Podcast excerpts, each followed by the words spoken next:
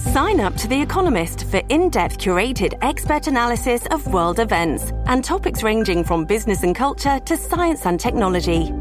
You'll get the weekly digital edition, online only articles, curated newsletters on politics, the markets, science, culture, and China, and full access to The Economist Podcast Plus.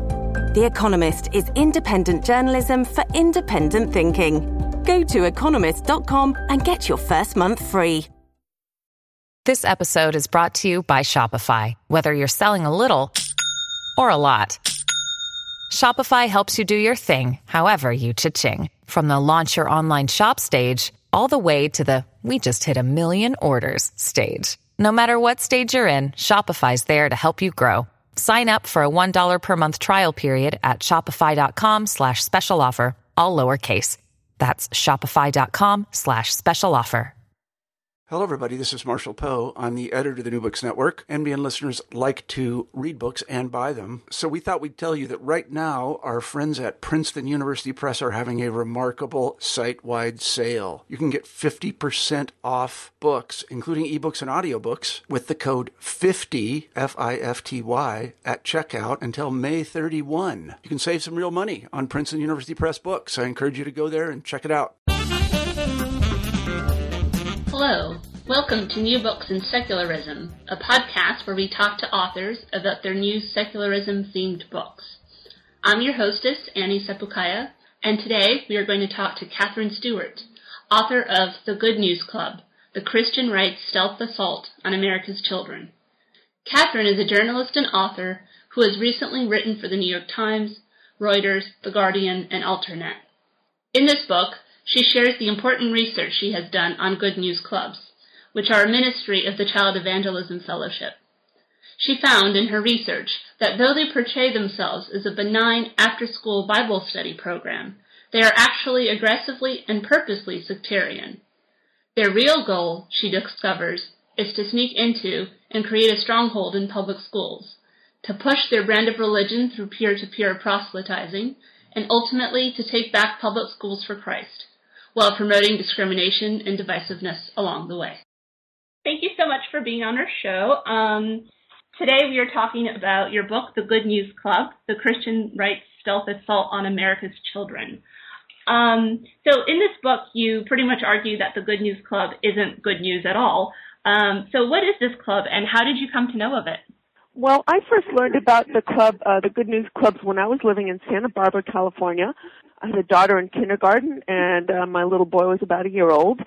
And um, I learned that a group calling itself the Good News Club was coming to our public elementary school. And uh, the group acquired um, parental permission to join. It called itself Bible Study uh, from a non-denominational perspective.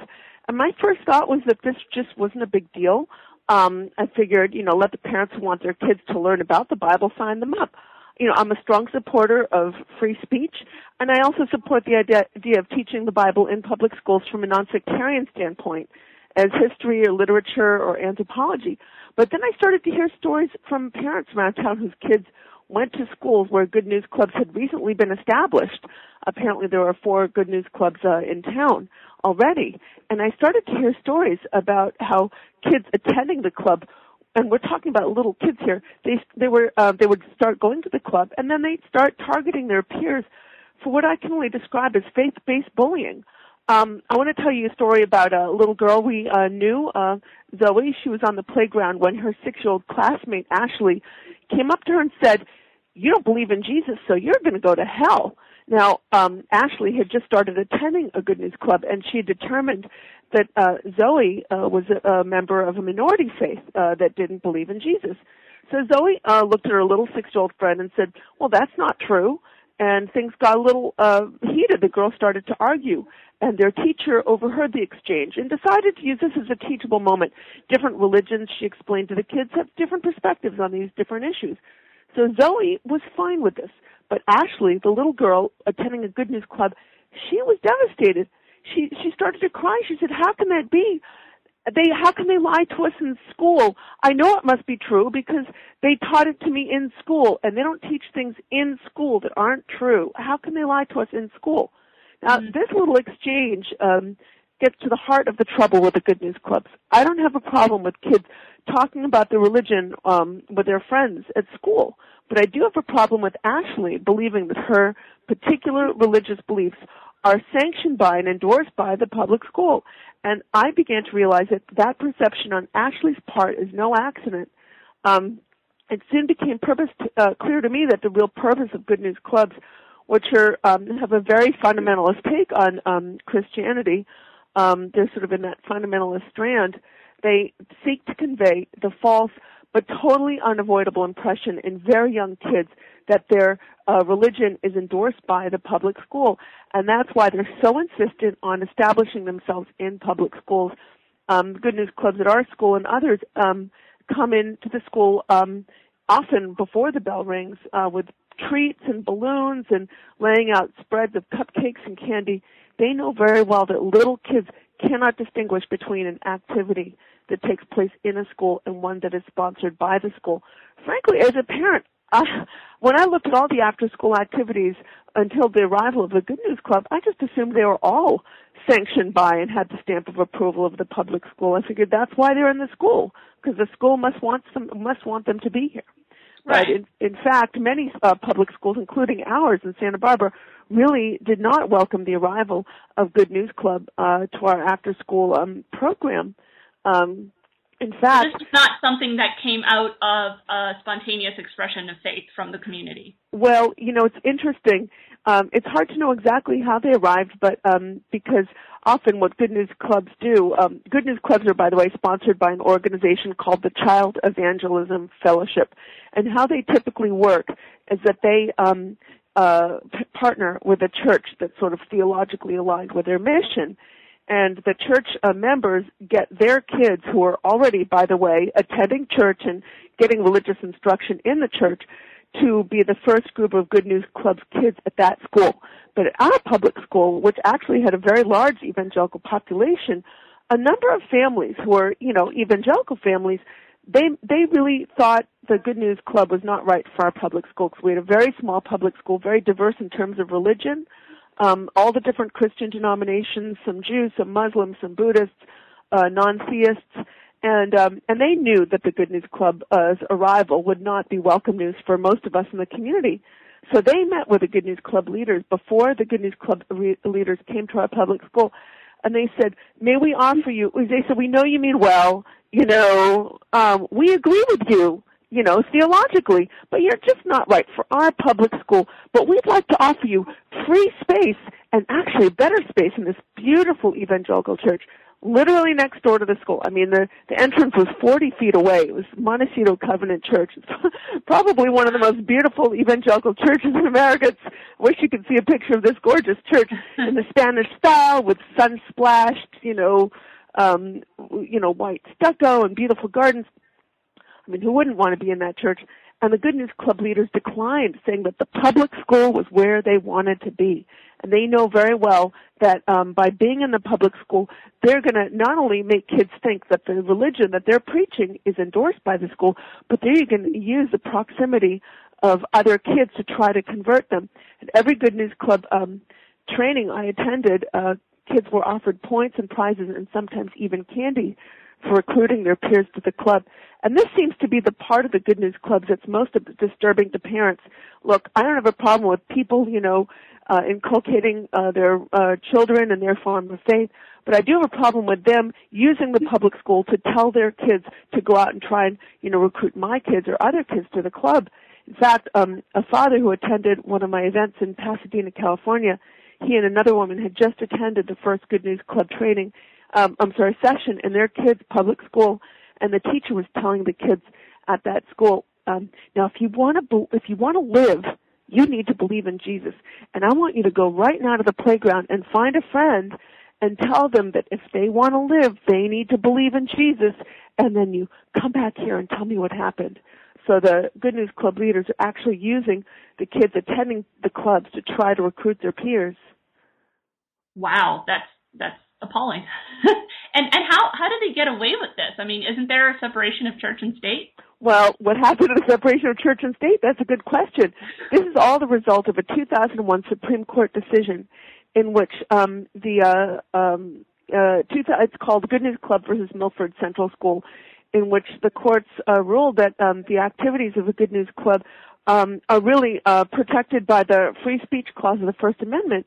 In doing so, they they, they basically said that you know um, the the establishment clause of the you know First Amendment, which is Congress should make no law um, uh, uh, respecting an establishment of religion, uh, which is typically used to um, mean uh, there should be no uh, to bar government funding or endorsing of religion, um, they, has been basically eviscerated.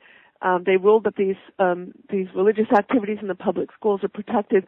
Um, that that religion is nothing more than speech from a certain viewpoint, and therefore these uh, religious activities in the schools are protected by the free speech clause of the First Amendment. Now, is religion nothing more than speech? Uh, I don't think so. Uh, I think most people recognize that religion is not more than speech, and you know who recognized that? Is our founding fathers.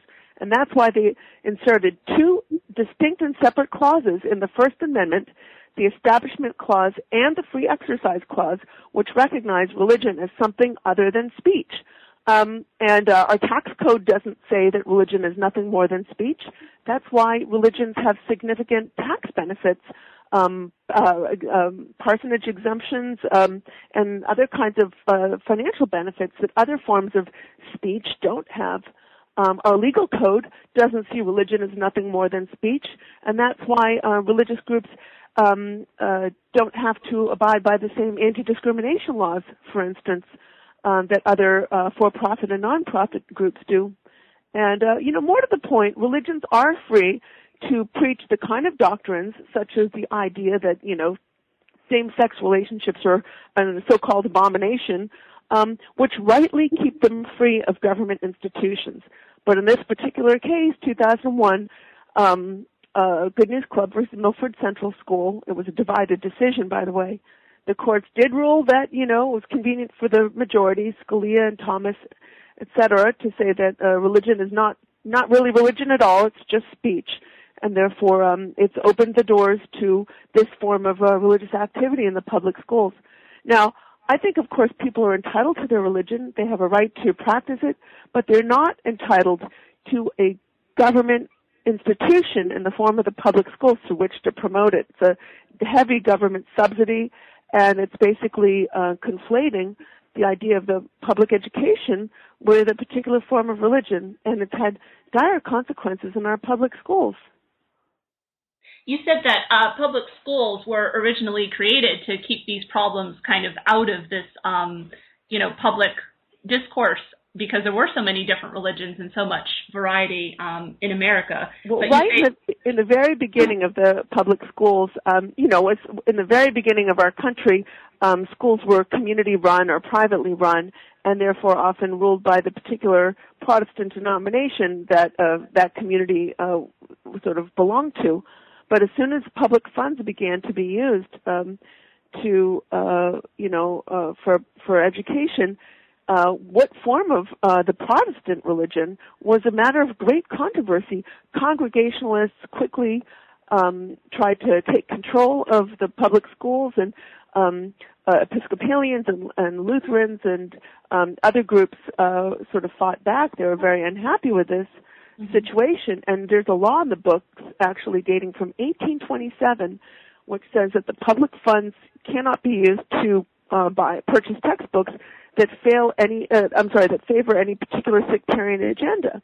Now back then they were talking about sort of pan-sectarianism within the Protestant agenda. But let's remember, I mean, that was um, people fought wars over uh, Protestant sectarianism back then. I mean, this was no this was no easy matter. Um, so um, uh, at, at, there was some, you know, obviously there was prayer in the public schools at that point, but it was very kind of watered down. Uh, uh, Horace Mann, who founded the public schools, was himself he had uh, converted from Calvinism to a kind of uh, Unitarianism. Mm-hmm. So he sort of saw this as a kind of, you know, universal um, values which were would not offend any particular sectarian sensibility. Now, that proved workable in our country uh, for some time until Catholics started to immigrate in large numbers, and mm-hmm. then um, then was you know all heck broke loose. I mean, people fought and died in the streets over this issue. um, in uh, Philadelphia, a couple of dozen people uh, were slaughtered uh, over fights about whether um, the uh, you know uh, Catholics being barred from uh, teaching their form of religion in the public schools and using their Bible and their form of the the command Ten command the commandments. And uh, uh, in Boston, a little boy, uh, Thomas Whall, was uh, told by his priest not to read from the Protestant Bible. Mm-hmm. And so when he was ordered to do so by his teachers, he uh, refused. He was beaten for 30 minutes. And the next day, 400 of his schoolmates walked out of the school in protest and in support of him. And uh, as a result of this uh, situation, um, and some others that were very similar to it, Catholics at no small expense decided to start their own uh, system of um, parochial education. Lutherans had done the same because they didn't like the form of uh, of uh, the Protestant faith that was being taught in the public schools, and they wanted to establish schools where their children could kind of be um, tutored in in their particular form of faith.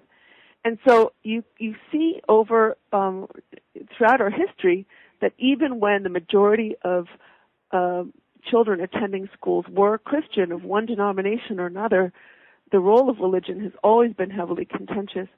And now, of course, we have, you know, so many different faiths in our country and people of no faith at all. Mm-hmm. Um, and uh, I think, um, you know, most people have arrived at the very sensible conclusion that public schools should be non-sectarian, which is to say they neither favor nor disfavor any particular form of the faith and for that, you know, by doing that, we keep the public schools, you know, safe places and welcome places for all. You mentioned earlier um, about textbooks. Uh, what is the deal with them? Because I thought that they were more. Um, I guess that there was a more of a variety of them, but you said that most of them are actually made in Texas. No, the, the textbooks aren't made in Texas, but textbook mm-hmm. publishers um, write their textbooks to conform to the standards of the largest purchasers of textbooks. And the three largest purchasers have typically been California, uh, Florida, and Texas. Now, right now, uh, California and Florida don't have money to purchase new textbooks. They're uh, suffering uh, terrible budget cuts, uh, their education system. So Texas is currently the largest purchaser of textbooks. And um, so textbook publishers are writing their, they want to write their textbooks to conform to the standards of Texas so that Texas will purchase their textbooks and um and that so what happens in Texas doesn't end up staying in Texas. And the Texas State Board of Education has been dominated by a far right faction that has a very particular religious and political agenda. And so I attended the hearings of the State Board of Education um, uh, around text, uh, textbook curriculum to sort of watch and see what kind of standards they were trying to push through, and that um, the standards that were going to be, you know, taught through the, you know, for the rest of the country as well. And what I saw is that the um, far right faction made um, so many changes in the areas of the of um, the so, of social studies and and history and each, uh, you know, change. I'll give you a couple of examples. They demoted Thomas Jefferson and people like him who were not Orthodox members of uh, or, Orthodox believers in, uh, uh, in uh, of Christianity, um, and of uh, they rejected a motion to sort of teach uh, the separation of church and state. They changed the name of uh, every time the word democracy is mentioned, it was changed to constitutional republic. They mandated teaching people like Phyllis Schlafly and the NR and William F. Buckley or organizations like the NRA. They kind of reconfigured the social studies curriculum and the te- uh, history curriculum with a kind of uh, Christian, you know, they tried to uh, uh, impose a kind of Christian nationalist um, slant on on the the teaching of history, and they tried to impose a kind of um, and they did succeed in imposing a kind of um, political slant on um, the teaching of um, history and the social studies. And uh, each particular change they made wasn't itself like um, so horrible, but there were so many of them. It was sort of like death by a thousand paper cuts. Mm-hmm. Wow. Um, and you said also that they for example, they, they, they try to, you know, rewrite history and along that same vein, they try to kind of make it seem, um, in their curriculum, I guess, um, well, it's not their curriculum, but in their, in their views that the state and church separation doesn't actually exist, that it's been, um, exaggerated by liberals.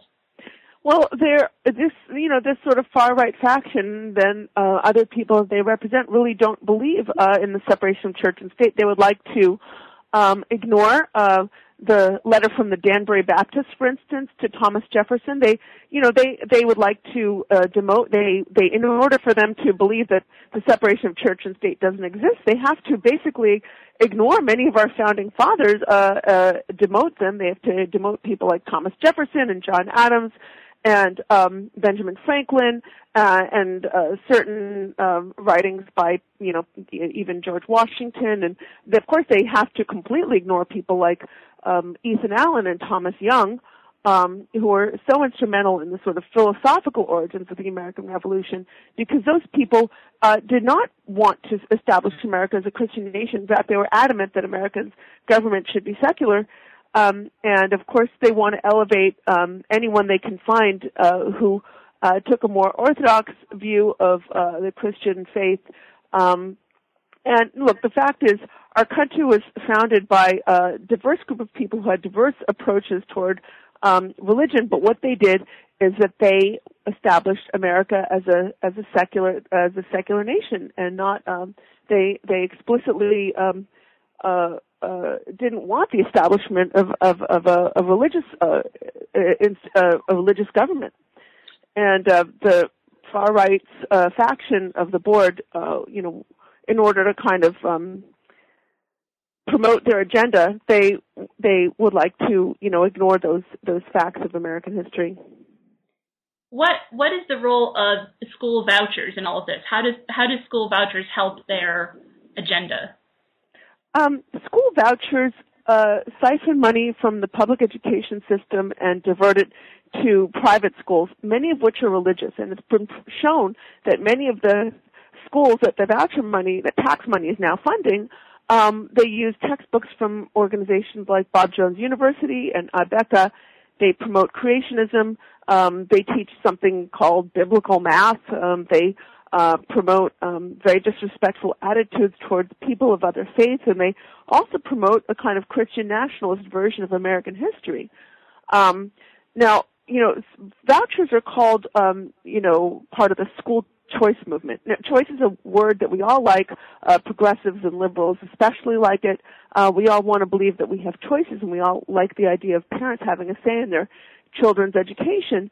But um, the problem is school vouchers do siphon money from the public school system, thereby weakening it. And also, they end up funding, they end up going to, you know, fund um, religious establishments, which I believe is a violation of the Establishment Clause of the First Amendment when you did this research, you attended a lot of conferences and you spent a lot of time with these people. Um, mm-hmm.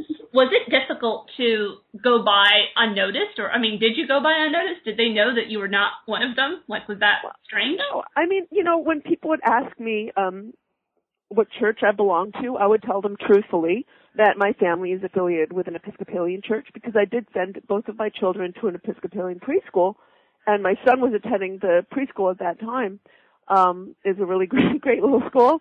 Um, but um, I mean, I just went places where people are allowed to go. I mean, people just, you know, I mean, they, you know, just, you know, people make a lot of assumptions. I just sat in the audience with everybody else, and you know, um, uh, you know, I, I didn't need to uh, announce myself as a non-believer because, frankly, I think there's a, a diversity of approach to belief uh, within any of these organizations. I think there are a lot of people who are constantly questioning their faith or not really believing, even though they're attending these churches. So, sure, I wasn't the only non-believer in the audience, but um, uh, you know, uh, or non-subscriber to their particular theology.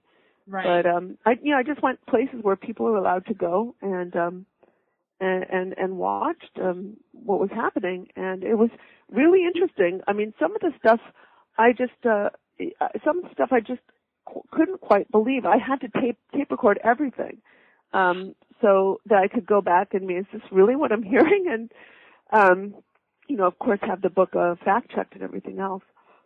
Wow. Yeah. Um, is there anything that that you saw um, in these different schools, and I guess in in your children's school, um, with parents fighting back? Like, did that work at all?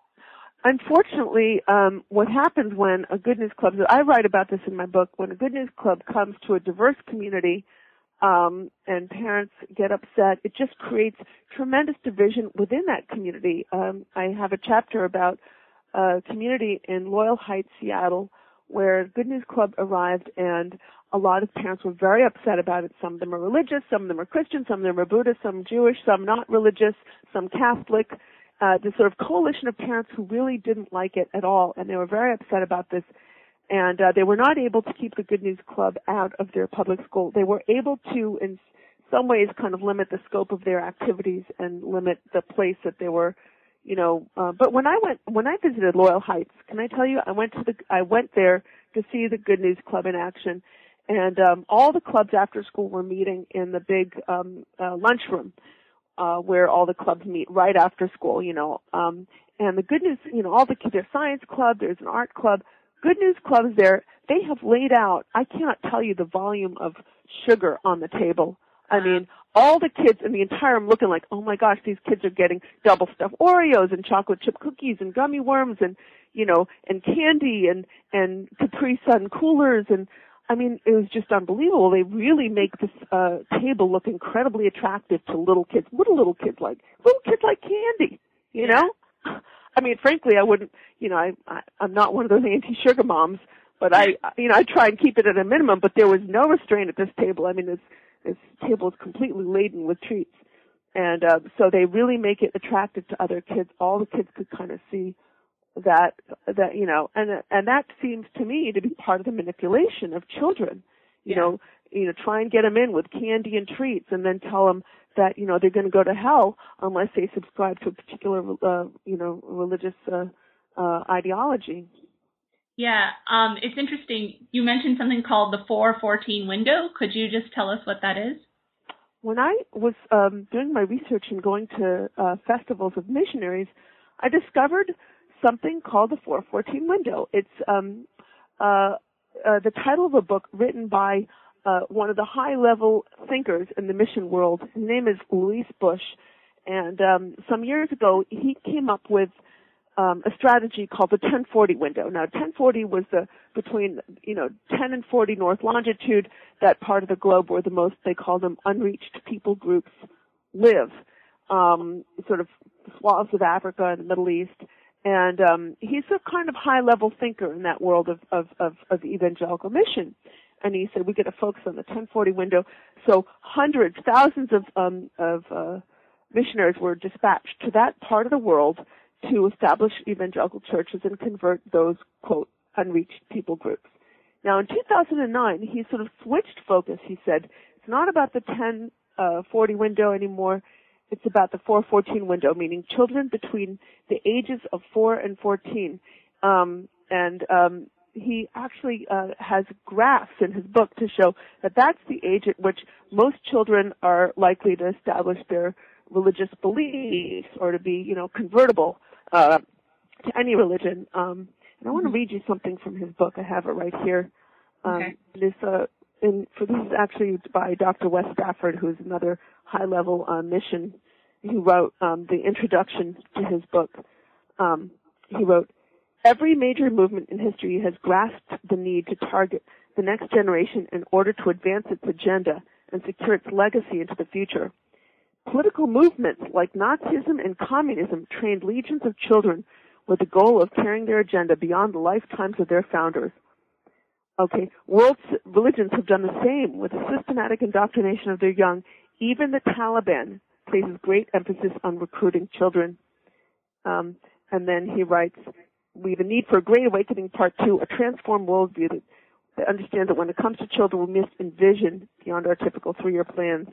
If we set our ministry sights on children at this watershed moment, the next century of missions will be revolutionized. And then he ends that, may God inspire you to join us in his battle for the little ones. So that's really interesting. They're kind of announcing this is a new focus for us. We are going to join the battle for the little ones. And then he compares um, this efforts, of course, mentioning the Taliban and communism and Nazism. So I thought that was pretty interesting. Wow. Yeah. It's like there's a little bit of, of paranoia there as well. I don't know if it's paranoia. I think it's very smart. I mean, it's really yeah. true. Look, my kids, I have a five year old. He will do anything for a cupcake and he believes in the tooth fairy. you know, kids yeah. are very gullible They're very um, they're very um, easily frightened. You know. Yeah. I mean, Yeah. I took my my kids to see uh, fireworks last night for July 4th. My little one was scared. You know, so you tell them about monsters and demons, it's terrifying to them. And uh and and and you can use candy to manipulate them and um and uh, and they understand that kids at this age are very vulnerable. They're like little sponges. And that's why they're so intent on getting into the public schools so they can convert other people's children while they still have a chance. Wow. Yeah. Um, is there any hope for the future? Is there anything that we can do, or do you think it's just getting worse and worse? Well, I, I think the situation is snowballing, unfortunately. When I started working on this project, there were four um, Good News Clubs in public schools in Santa Barbara, and today there are 11. But there is a lot um, that we can do. I mean, I think first we can't begin to think about solutions to our challenges and people until people know about those challenges. So it's important to educate ourselves about what's happening in our public schools, and it's very important to educate other people about this movement in our midst. Second, I think we need to pursue a judicial strategy uh, from a progressive position aimed at reestablishing some of the basic principles of constitutional law. Um, I think courts should be uh, required to make a better distinction between speech and worship, which is um, what the um, Good News Club decision sort of compressed um, and said that worship is just the same thing as speech from a certain viewpoint. And we all know religion isn't just speech, and I've kind of outlined some of the reasons why, you know, our founding fathers didn't think so either. Um, the, our Constitution recognizes that religion is something other than speech, so does our tax code. Um, and look, the cumulative effect of this new legal theory that religion is just speech from a certain point of view is to force schools and other institutions to provide a state subsidized platform for the dissemination of religious beliefs, and that's just wrong. I would like to see, uh, also, I'd like to see courts recognize the coercive aspects of religious activities in the schools. Um, and then finally, I think school boards and districts can take really proactive steps to establish policies and guidelines that ensure fair access to school resources without compromising their, their obligation of the, of the schools to respect the religious diversity and differences in our society and the secular nature of our government institutions. Um, well, we've taken up enough of your time. Katherine, thank you so much for being on. It's This is really been a pleasure to speak with you. Thank you so much. You have been listening to an interview with Katherine Stewart, author of The Good News Club, The Christian Right's Stealth Assault on America's Children. This is your hostess, Annie Sebukaya. Thank you for listening to New Books in Secularism.